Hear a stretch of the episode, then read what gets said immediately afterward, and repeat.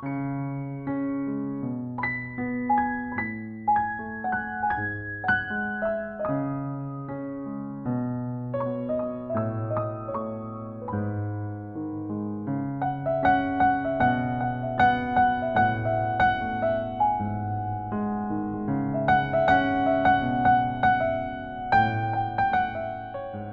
ντουλάπι που του αναλογούσε βρήκα τα πράγματά του.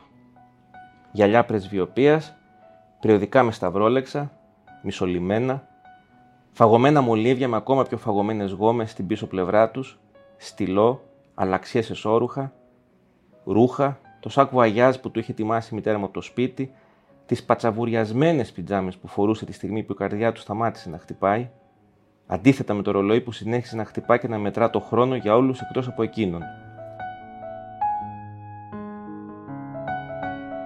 Υπάρχει τεράστια διαφορά ανάμεσα σε ένα γιο που κοιτάζει αλλά δεν βλέπει τίποτα και σε ένα άλλο γιο που κοιτάζει αλλά βλέπει το τίποτα.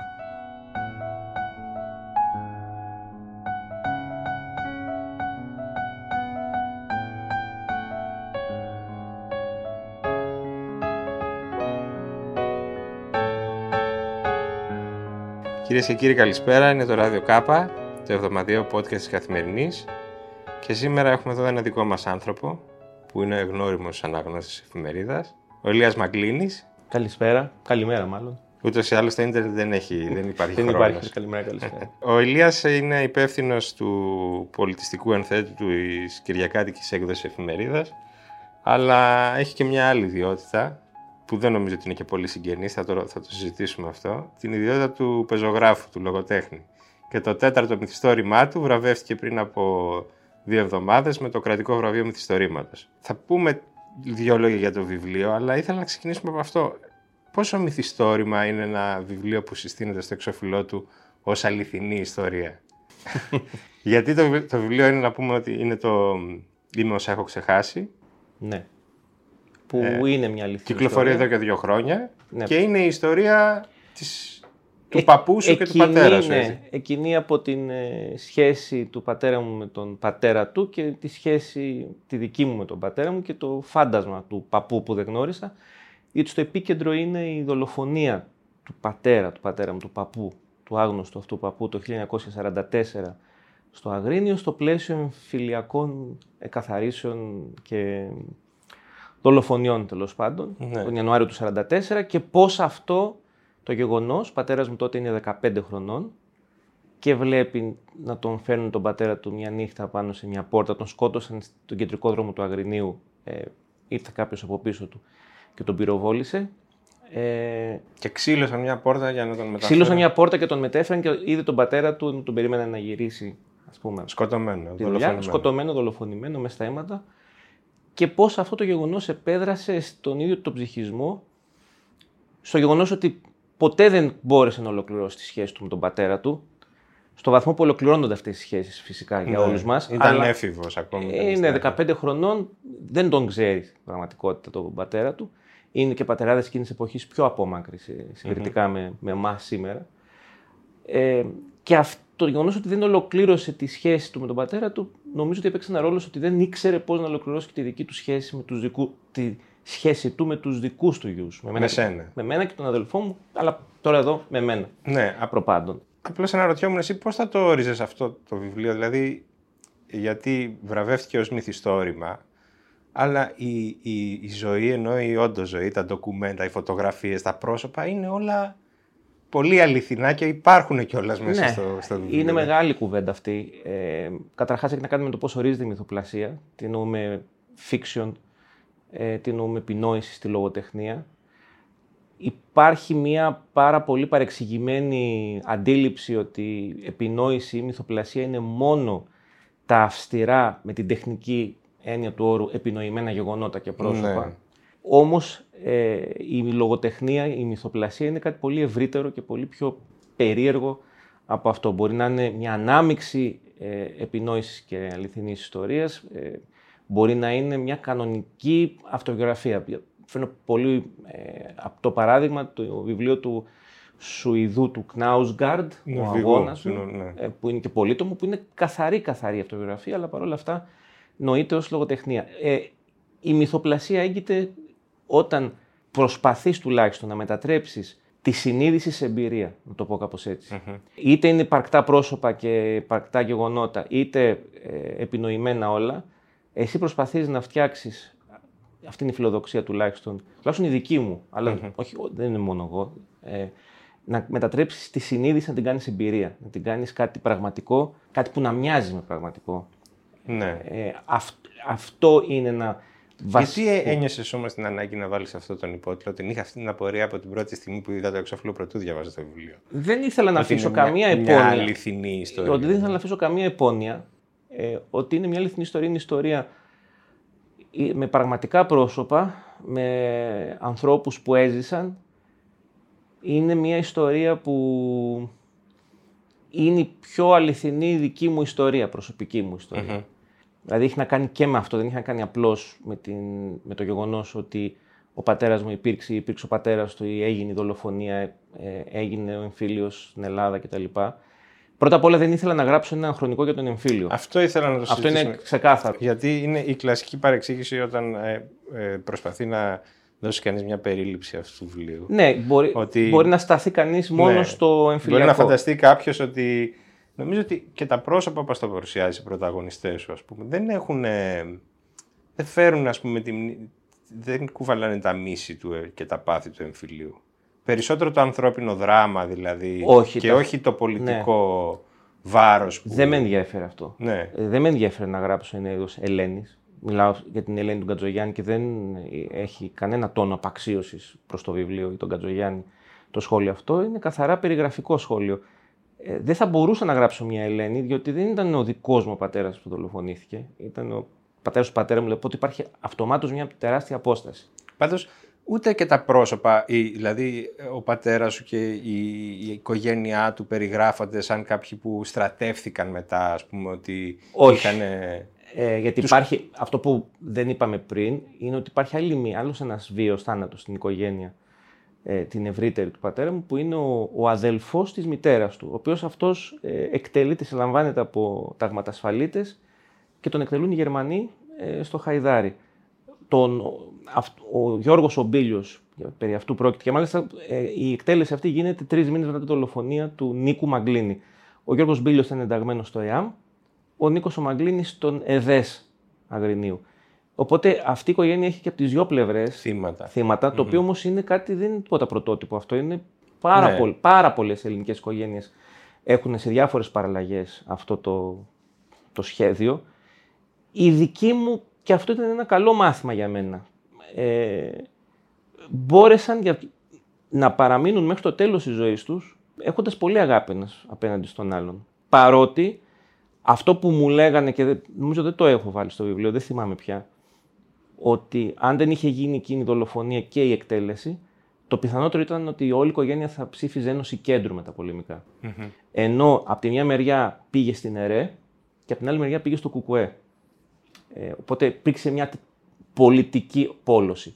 Μια τοποθέτηση πιο κάθετη. Πάντως, εγώ έχω την αίσθηση. Δεν μπήκε όμως ανάμεσά τους αυτά. Στον πυρήνα του βιβλίου είναι ότι ακόμη και όταν προσπαθείς να ξεφύγεις από την ιστορία, να το πω έτσι. Δηλαδή να, να, από την ιστορία με γιώτα κεφαλαίο, ε. Ναι, να χαράξεις ας πούμε την προσωπική σου μοίρα χωρίς να σε επηρεάζουν τα τραύματα αυτά τα ιστορικά.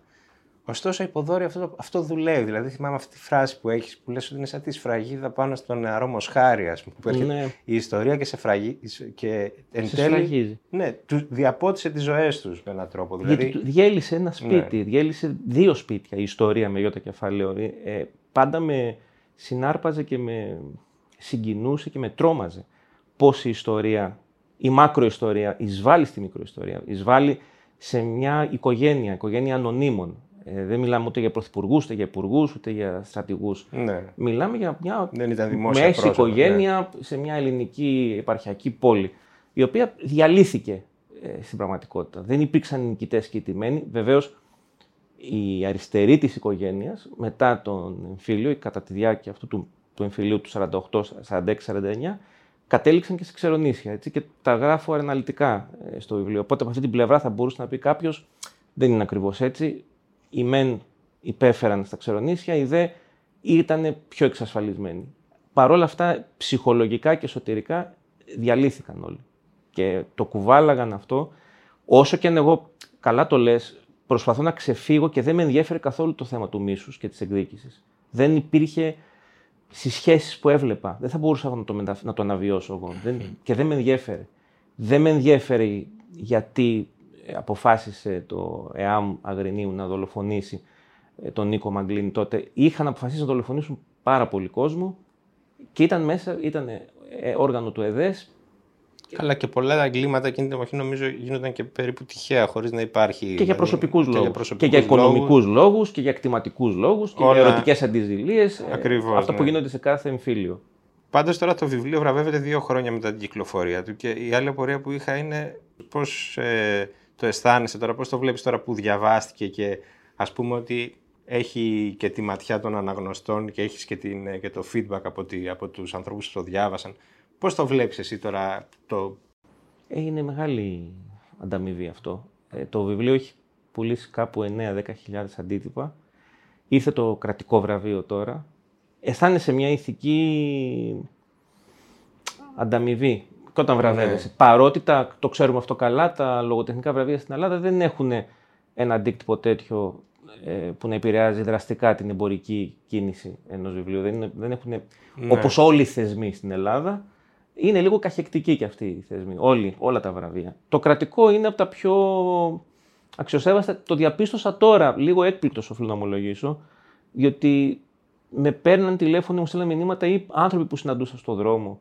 Ε, που δεν έχουν και καμία σχέση, ούτε έχουν διαβάσει το βιβλίο. Σχεδόν, κάποιοι δεν ήξεραν καν ότι, ότι γράφουν βιβλία. Επειδή είναι το κρατικό και ακούστηκε στις ειδήσεις, προφανώς ακούστηκε στα ραδιόφωνα, συγκράτησαν το όνομα, άκουσαν το όνομα του στα και μου λέγανε θα πάνε το πάρουμε. Δηλαδή δεν το ξέραμε. Ναι. Ε, αυτό ήταν μια ευχάριστη έκπληξη, ομολογώ. Εσύ πώς το βλέπεις το βιβλίο δύο χρόνια μετά; Το διαβάζεις, καμιά φορά το ξεφυλίζεις; Δεν μπορώ να το διαβάσω ολόκληρο. δεν, δεν αντέχω, όχι μόνο όχι για συναισθηματικούς λόγους, αλλά γιατί δεν αντέχω να ξαναδιαβάσω αυτά που γράφω, γιατί όταν παίρνω καιρό δια... κάποια πράγματα θα τα γράφω αλλιώς. Θα τα έγραφε μετατοπίζει. Βέβαια, οφείλω να ομολογήσω ότι αυτό το βιβλίο, αυτό το κείμενο είναι ως αποτέλεσμα, ως τελικό αποτέλεσμα, ό,τι πιο κοντά είχα με αυτό που υπήρχε στο κεφάλι μου για να, γράψεις για να γράψω αυτή την ιστορία. Μια ιστορία που προσπαθούσα 20 χρόνια να την γράψω. Δεν ναι. μπορούσα. Θα το, ε, πιστεύεις θα το έγραφες αν ζούσε ο πατέρας; Σου. Αν ζούσε ακόμη; Εντάξει, τώρα αυτές οι ερωτήσεις ξέρω ότι. Αλλά... Δεν θα ήταν αυτό το βιβλίο πάντως. Γιατί με κάποιο τρόπο θα ένιωθες ότι θα... το απευθύνεις. Ε, είμαι σίγουρος ότι πολλά κομμάτια θα τον ενοχλούσαν θα τον πείραζαν. Ε, ειδικά τα πιο προσωπικά. Ναι. Όπου υπάρχει, όπου φαίνεται το χάσμα που υπήρχε μεταξύ μας, το χάσμα που του καταλογίζω, ε, το ότι ήταν ο παρόν ε, σε πάρα πολλές φάσεις της ζωής μας. Δεν ήξερε πώς να δείξει την αγάπη του, του ήταν, ήταν αμήχανος απέναντι σε αυτό. Ε, νομίζω αυτά τα κομμάτια και ίσως και κάποιες αναφορές από τα εμφυλιακά χρόνια και σίγουρα οι ερωτικές του περιπέτειες εκεί είναι ε, ένα κομμάτι που έχω αλλάξει ένα όνομα. Από σεβασμό ναι. προς το πρόσωπο που μπορεί να ζει ακόμα και ή μπορεί να ζουν τα παιδιά της και να αναγνωρίσει. Δεν ένιωσες δηλαδή την παρόμοιση να τον πάρεις τηλέφωνο και να του πεις Μπαμπά, πήρα το κρατικό βραβείο με τη ιστορία μου. Δεν πήγαμε μέχρι τον τάφο πάντως να το, να το, πω. ε, ένιωσα πάντως, και αυτό οφείλω να το ομολογήσω, μία έντονη δικαίωσης για τον παππού που δολοφονήθηκε τότε παρότι είχα, έχω αφήσει πίσω μου πολύ, σχεδόν δεν τα είχα ποτέ κάποιο αίσθημα του αδικαίου του, πώς τον, τον φάγανε και πώς οι ίδιοι μετά αριστεροί της πόλης, οι περισσότεροι έλεγαν ότι εκεί κάναμε λάθος, δεν έπρεπε να τον... Όχι ότι αυτό θα με επηρέαζε. Συνάντησες εσύ ανθρώπους, ε, επιζώντες, ας το πούμε, εκείνης της περίοδου, με τους οποίους συζήτησες, ε, που ήταν από την άλλη πλευρά. Δηλαδή, ε, συνάντησα στην Αύπακτο, και συνάντησα και στο Αγρίνιο. Ε, υπήρξαν τότε αριστεροί που, ε, που μου είχαν πει ότι εκεί έγινε λάθος, κάναμε λάθος. Αυτό το ομολογήσαν και οι ίδιοι στην κόρη, τη μεγάλη κόρη, τη Δώρα. Όταν ε, ο Ελλάς ε, κυριαρχεί στο Αγρίνιο, που λένε δεν ξέρουμε αν κάναμε καλά ή κάναμε λάθος. Και μάλιστα την παροτρύνουν, όταν τελειώσει ο πόλεμος, βρες αυτόν που τον σκότωσε και σκότωσέ τον. Και το γράφω στο βιβλίο. Ναι, ναι. Υπήρξαν όμως περιπτώσεις ανθρώπων, δεν μου το είπαν εμένα ε, στη μούρη μου, ας πούμε, αλλά. Και υπήρχε και ένα. που λέγανε ότι αυτό που έχει κυκλοφορήσει. Στο... Ο Νίκος Μαγκλίνης φεύγει το Δεκέμβριο του 1943, γιατί έχουν συλλάβει τον κουνιάδο του. Οι ταγματασφαλίτες και έρχεται στην Αθήνα να δει πώς θα τον απελευθερώσει. Και υπάρχει και το περίφημο γράμμα που, υπάρχει, που περιλαμβάνεται στο βιβλίο. Και στο Αγρίνιο κάποιοι κυκλοφορούν τη φήμη ότι πήγε να φέρει τα τάγματα ασφαλείας. Αυτό, αυτό ήταν η αφορμή για να. και κάποιοι το πιστεύουν ακόμα. Για να εκτελεστεί. Ε, η, η παρουσίαση που έγινε του βιβλίου στο Αγρίνιο, στο ένα πολύ φιλόξενο βιβλιοπωλείο, το βιβλιοτρόπιο, ε, είχαν, είχαν παρατράγουδα. Δηλαδή; Είχαμε, ήταν τρει-τέσσερι. Εγώ δεν ξέρω την ιστορία. Τύποι. αλλά Την ακούσαν και οι ακροατές μου. Ήταν τρει-τέσσερι. Με, με, μάλιστα από την αρχή, επειδή τους ξέρουν εκεί οι ντόπιοι, ε, μου λένε έχουμε ε, κάποια μέλη που τα ξέρουμε του ΚΚΕ. Νομίζω δεν το έχουν διαβάσει το βιβλίο, τους έχουν μοιράσει σελίδες και φάνηκε ότι δεν το είχαν διαβάσει το βιβλίο. Και πήγαν να τη χαλάσουν την εκδήλωση. Κόθηκαν πάνω, άρχισαν να φωνάζουν. Περίμεναν από μένα ότι θα, μάλλον περίμεναν κάποιον που θα εμφανιστεί και θα πει για τα εγκλήματα της όπλα. Και ποια ήταν η διαμαρτυρία δηλαδή. Ότι δεν, ε, Ήταν μεροληπτική. δεν αποδεικνύεται από πουθενά ο- ότι είναι. Η δολοφονία Ότι το ήταν- έκανε η όπλα, αλλά ε, και που ξέρουμε εμείς ότι δεν είναι εσωτερικές εκαθαρίσει του ΕΔΕΣ. Τους λέω δεν με ενδιαφέρει, να σας πω την αλήθεια. Δεν με ενδιαφέρει καθόλου. Είτε είναι εσωτερικές εκαθαρίσει του ΕΔΕΣ. Ναι. Ακόμα και αν πήγε να φέρει τάγματα ασφαλείας, εμένα δεν με ενδιαφέρει. Εμένα αυτό το κομμάτι που με ενδιαφέρει καταρχάς είναι ότι όντως ήταν ένα απέραντο σφαγείο η Ελλάδα εκείνη την εποχή και αυτά που συνέβησαν στο Αγρίνιο και από τις δύο πλευρές. Νομίζω ότι είναι. Αλλά και ειδικά όταν επικρατούν τα τάγματα ασφαλείας, γίνεται ένα απίστευτο μακελιό. Γίνανε σε πάρα πολλές πόλεις. Στη Μακεδονία είχαν γίνει, Ναι. στην Ιδίως Πελοπόννησο. όμως το Αγρίνιο και όπω περιγράφεται το εμφυλιακό Αγρίνιο. στο Ήταν, βιβλίο, ναι, είναι ήταν σε μια πόλη στρατόπεδο. Μια δυστοπία εμφυλιακή. Ε, που... είναι φιαλτικό το σκηνικό. Εμένα αυ- αυτό ήθ- ήθελα πολύ να το αποδώσω τόσο κοντά, 70 χρόνια πριν, ε, στην Ελλάδα, ας πούμε, μακελεύεται ο κόσμος, πολύ άγρια. Και επίσης το τραύμα πώς ταξίδεψε μέσα στην οικογένεια, μέσα στον χρόνο. Όχι το πολιτικό κομμάτι. Είναι πολιτικό, γιατί αναπόφευκτα περνάει από το πολιτικό, αλλά δεν με Δεν είναι ενδιαφέρει να ένα αποδώσω βιβλίο καμία. που δικάζει, Όχι, ναι, και ακριβώς. μάλλον αυτοί οι άνθρωποι περίμεναν κάποιον να πάει εκεί και να αρχίσει να μιλάει για τα εγκλήματα της όπλα και Ναι, ναι. να μιλήσει, ας πούμε, όπως αυτό που είπα πριν για την Ελένη τον Κατζογιάννη. Δεν είχα καμία τέτοια πρόθεση. Τους το χάλασα λίγο εκεί πέρα. Και Και, τελικά; μετά ε, είχαν και μια ερμηνεία γιατί, για τη μελαγχολία του πατέρα μου και ότι ήταν σιωπηλός και βαρύς. είχε τύψεις για τους ανθρώπους που σκότωσε στην Κορέα και στο Κονγκό. Ω όργανο των υπεριαλιστών. ναι, φαντάζομαι. ακριβώς. Ακριβώς. Αυτό ήταν το. Και νομίζω έγινε και ένα δημοσίευμα μετά σε κάποια τοπική εφημερίδα ε, που πρόσκυνται προ, προς τα εκεί, προς αυτή την παράταξη, ότι, που Να πούμε ότι ο πατέρας ήταν πιλότος ε, της Ε, πολιτικής. Έγινε πιλότος στην ε, πολεμική αεροπορία που ήταν βετεράνος του πολέμου της Κορέας και των αποστολών στο Κονγκό. Μεταφορές έκανε, ε, με- με ντακώτες πέταξε εκεί. Ε, ούτε βομβαρδισμούς έκανε, ούτε τίποτα τέτοιο, αλλά ακόμα και αν είχε κάνει, θα ήταν στο πλαίσιο των επιχειρήσεων. Τώρα ήθελα να σε ρωτήσω κάτι άλλο που το ακούω συχνά. Ε, πόσο μοιάζει η δημοσιογραφική γραφή με την ε, λογοτεχνική, αν μοιάζει; δηλαδή, πολλοί θεωρούν ότι το ένα είναι προθάλαμος του άλλου, ας πούμε, και ότι κάνεις μια καλή προπόνηση γράφοντας ε, εσύ συγκεκριμένα χρονογραφήματα, ας πούμε, στην εφημερίδα, γιατί εκτός από τα ρεπορτάζ και τις συνεντεύξεις γράφεις και ας πούμε διακονείς και αυτό το είδος που είναι στο μετέχμιο μεταξύ δημοσιογραφίας και άλλης πεζογραφίας λογοτεχνικής. Εσύ Ο- θεωρείς ότι έχει σχέση το ένα με το άλλο; Στην πραγματικότητα όχι. Δεν έχει καμία σχέση. Το, ο δημοσιογραφικός λόγος στοχεύει στο γεγονός, η λογοτεχνία πίσω και πέρα από το γεγονός. Ο δημοσιογραφικός λόγος οφείλει να είναι ευθύβολος, η λογοτεχνία πρέπει να είναι κάτι σαν σεισμογράφημα ή σαν καρδιογράφημα την ώρα που παθαίνει καρδιακή προσβολή κάποιος. Ο δημοσιογραφικός λόγος είναι ευθύς, η λογοτεχνία είναι πλάγιος λόγος. Είναι μέσα στον υπενιγμό, μέσα στη νήξη. Η δημοσιογραφία λέει, η λογοτεχνία δείχνει. Είναι τεράστιες οι διαφορές μεταξύ των δύο. Και παιδεύομαι πάρα πάρα πολύ όταν γράφω κάτι, όταν δουλεύω την πεζογραφία μου, οι φλούδες που πετάω μέχρι να αρχίσω να γράφω όπως θέλω, με αυτόν τον τρόπο που περιέγραψα πριν και να μην είναι ένα ακόμα. Άρα σε δυσκολεύει δηλαδή. Πάρα Οι- πολύ. Οι, οι, οι, οι αυτοματισμοί δημοσιογραφικοί σε δυσκολεύουν. Έρχονται, να- ναι, έρχεται, ανα, έρχονται ανακλαστικά. Εκεί που υπάρχουν ε, κάποιες ομοιότητες, ας πούμε, είναι αυτό που είπες και εσύ. Υπάρχουν κάποια κομμάτια που μπορείς να γράψεις στην εφημερίδα, τα οποία έχουν ψήγματα λογοτεχνίας, ψήγματα λογοτεχνικά. Νομίζω, όχι μόνο εγώ, πολλοί το κάνουν, ειδικά στην Καθημερινή μπορεί να συμβεί αυτό. Και πάλι όμως, η, αν δεν κάνεις δεν γράψεις κάποιο βιβλίο σαν και τα βιβλία που έγραφε ας πούμε, ο Τζον Ντος Πάσος που είχε τεκμήρια μέσα, είχε ντοκουμέντα. Μπορεί ο δημοσιογραφικός λόγος, η δημοσιογραφική γραφή να αποτελέσει μια σύμβαση ενός μυθιστορήματος. Δηλαδή να Ναι. είναι τρόπον την να το χρησιμοποιήσει πολύ εσκεμμένα όμως ο συγγραφέας για τους δικούς του λόγους. Το μόνο που με βοηθάει η δημοσιογραφία, όχι δεν είναι το μόνο. Το βασικό είναι η οικονομία. Με βοηθάει στην οικονομία. Να ξέρεις να πετάς. να ξέρεις να πετάς. Και το άλλο είναι ότι με- η δημοσιογραφία εμένα με έβγαλε από το καβούκι μου. Με, με έκανε να ξεσκαρτάρω λίγο τις αιμονές μου, ποιες είναι οι τελείως δικές μου αιμονές, που όμως δεν αφορούν κανέναν άλλον, από τις πιο γόνιμες, ας πούμε, αιμονές. Ναι. Γιατί σε βγάζει στο δρόμο, σε βγάζει του ανθρώπους Σωστό. και μόνο Σου που. επιβάλλει μια εξωστρέφεια Σου που αν επιβάλλει δεν μια την εξωστρέφεια έχεις, από την ε, οποία εγώ δεν την είχα. Ε, με ζόριζε πάντα αυτό το πράγμα. Από αυτή την πλευρά δεν θέλω να φανώ και να ακουστώ αχάριστος, γιατί και σε άλλα επίπεδα, δηλαδή τα ταξίδια που έχω κάνει και οι άνθρωποι που έχω γνωρίσει, που έχω πάρει συνεντεύξεις, στο εξωτερικό κυρίως, αλλά και εδώ, ε, οι εμπειρίες που μου έχει δώσει αυτή η δουλειά ε, ήταν, είναι, είναι πολύτιμες από πολλές πολλές πλευρές, και προσωπικές αλλά και σε σχέση με Ναι. το συγγραφικό έργο. Περισσότεροι στέκονται στο παράδειγμα του Hemingway, που είναι το πιο 38 και Πιο γνωστό.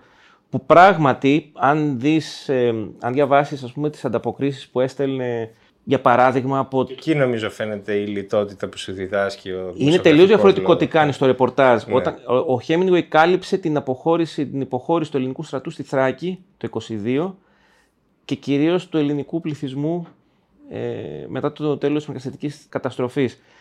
Προσπάθησε να είναι σεισμένη, δεν τα κατάφερε. Αυτά μετά τα αποσπάσματα έχουν περάσει και στο, στη συλλογή διηγημάτων στην εποχή μας και στη νουβέλα ε, «Τα χιόνια του Κιλιμάντζαρου». Δεν έχει, αν διαβάσει κανείς το πρώτο ρεπορτάζ με το τι περνάει μέσα στο, στα βιβλία, είναι αρκετά διαφορετικά. Επίσης φαντάζεται, γιατί δεν ήταν μπροστά, ε, στο, στη συλλογή στην εποχή μας, έχει την εκτέλεση των X, την περιγράφει. Έχει και ένα λάθος, που δεν έχει καμία σημασία. Ναι. Αλλά είναι μια απίστευτη περιγραφή. Μια βινιέτα είναι, δεν είναι κάτι το εκτενές. Ο, τον Hemingway χρησιμοποιούν σαν Άρα, παράδειγμα, αν αλλά κα- και κα- αυτός δίλιζε και φιλτράριζε.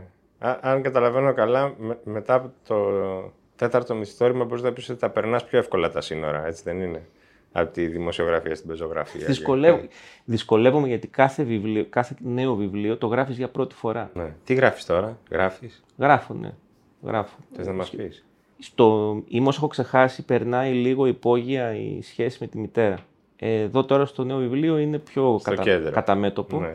και είναι και πιο δύσκολο γιατί ήταν, ε, αν ήταν δύσκολη η σχέση με τη μητέρα, στον πατέρα στο «Ήμος έχω ξεχάσει», με τη μητέρα ήταν πολύ πιο, πολύ πιο ζώρικη. Αυτό όμως που θέλω να τονίσω εδώ είναι δεν είναι βιβλία αυτά για τον πατέρα μου και τη μητέρα μου. Δηλαδή το, ο στόχος εδώ είναι το μερικό να γίνει οικουμενικό, να γίνει καθολικό. Πάντα να Αλλιώς δεν έχει γράφει- κανένα νόημα. Δηλαδή δεν όταν ενδιαφέρει γράφει κανέναν κανείς, ναι, δεν αν είναι εγώ είχα ημερολόγιο. προβλήματα στη σχέση μου με τον πατέρα μου, ας Σωστό, πούμε. ναι, ναι. Ε, αλλά είναι ένα βιβλίο όλοι για πατέρες και γιους ή για γονείς και παιδιά μέσα σε ένα ευρύτερο πλαίσιο μιας χώρας που και η ίδια ε, περνάει διάφορες κρίσεις. Φεύγεις για διακοπές, οπότε δεν μπορώ να μην σε ρωτήσω τώρα τι βιβλία θα πάρεις μαζί σου να διαβάσεις.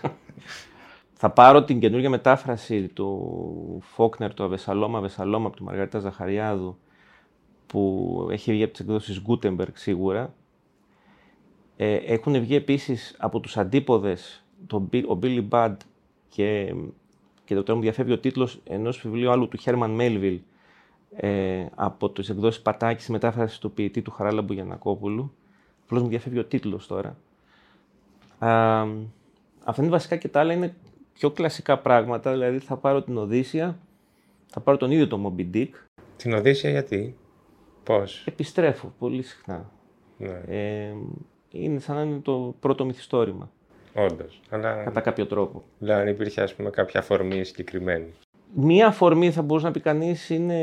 η- Γυρίζω, γυρίζω ξανά και ξανά στη σκηνή της Νέκιας. Ναι. που ο Οδυσσέας πηγαίνει στον κάτω κόσμο.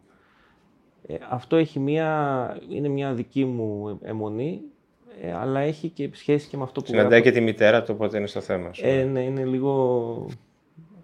Ε, Βέβαια, διαβάζοντας αυτά τα πράγματα, τα κλείνεις και λες, εντάξει, τώρα πάμε σπίτι μας, δεν χρειάζεται να γράψουμε εμείς τίποτα. τα φυλάκια μου. Εντάξει. ε, αλλά δεν θα είχαμε γράψει τίποτα, αν... Έτσι λένε. Ο Όμηρος δεν είχε διαβάσει Σέξπιρ. άλλωστε, Ακριβώς. οπότε- Αυτό είναι το μόνιμο επιχείρημα, το χρησιμοποιούμε όλοι, εμείς οι, Σωστό. οι μικροί. Λοιπόν, ήθελα να μας διαβάσει κάτι από το βιβλίο και να κλείσουμε έτσι λίγο. Θα διαβάσω ένα απόσπασμα. Είναι ένα απόσπασμα προς το τέλος. Έχουν φωνάξει εμένα Λέω αυτό να πω τον ήρωα γιατί έχω ποσοσοποιηθεί πια πολύ. Ναι, είναι όμως σε πρώτο πρόσωπο γραμμένο. Οπότε... Είναι σε πρώτο πρόσωπο. Α Έχει... πούμε ότι έχουν φωνάξει τον αφηγητή. Έχουν φωνάξει τον αφηγητή ε, γιατί πέθανε ο πατέρας του, πώ τον περιμένανε στο νοσοκομείο και αδειάζει το, το δωμάτιο. Στον τουλάπι που του αναλογούσε βρήκα τα πράγματά του. Γυαλιά πρεσβειοποίας, περιοδικά με σταυρόλεξα, μισολυμένα, φαγωμένα μολύβια με ακόμα πιο φαγωμένες γόμες στην πίσω πλευρά τους, στυλό, αλλαξίες εσώρουχα, ρούχα, το σάκου αγιάζ που του είχε ετοιμάσει η μητέρα μου από το σπίτι, τις πατσαβουριασμένες πιτζάμες που φορούσε τη στιγμή που η καρδιά του σταμάτησε να χτυπάει, αντίθετα με το ρολόι που συνέχισε να χτυπά και να μετρά το χρόνο για όλους εκτός από εκείνον. Ο αδιάστατος μηδενικός χρόνος που ίσχυε πλέον για εκείνον, ο γραμμικός μονοδιάστατος χρόνος που μου αναλογούσε και πώς τέτοιον τον αντιλαμβάνονταν οι περιορισμένες μου αισθήσεις.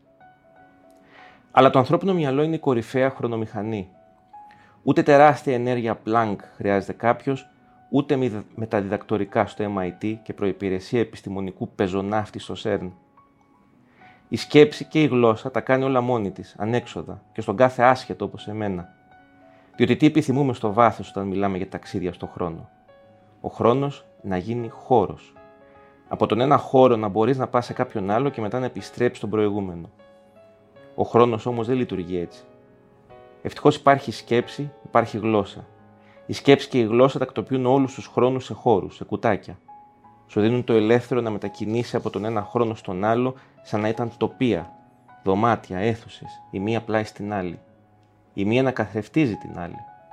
Το βαρύ ασήκωτο σώμα του νεκρού πατέρα πάνω στην οριζοντιωμένη πόρτα στο Αγρίνιο του 1944 το βαρύ ασήκωτο σώμα του άρρωστου με καρκίνο πατέρα σε ένα δωμάτιο του γνά του 2004, όπως γινόταν παλιά στα φωτογραφικά φιλμ, διπλό έκθεση. Βέβαια, εγώ δεν είδα καν αυτό το σώμα, δεν είδα αίμα, είδα μονάχα ένα διανό κρεβάτι. Υπάρχει τεράστια διαφορά ανάμεσα σε ένα γιο που κοιτάζει αλλά δεν βλέπει τίποτα και σε ένα άλλο γιο που κοιτάζει αλλά βλέπει το τίποτα. Στα 34 μου βρέθηκα να κοιτάζω την απουσία. Στα 15 του ο πατέρας μου βρέθηκε να κοιτάζει το κενό. Στην απουσία μπορείς να δώσεις όνομα. Στο κενό, τι όνομα να δώσεις.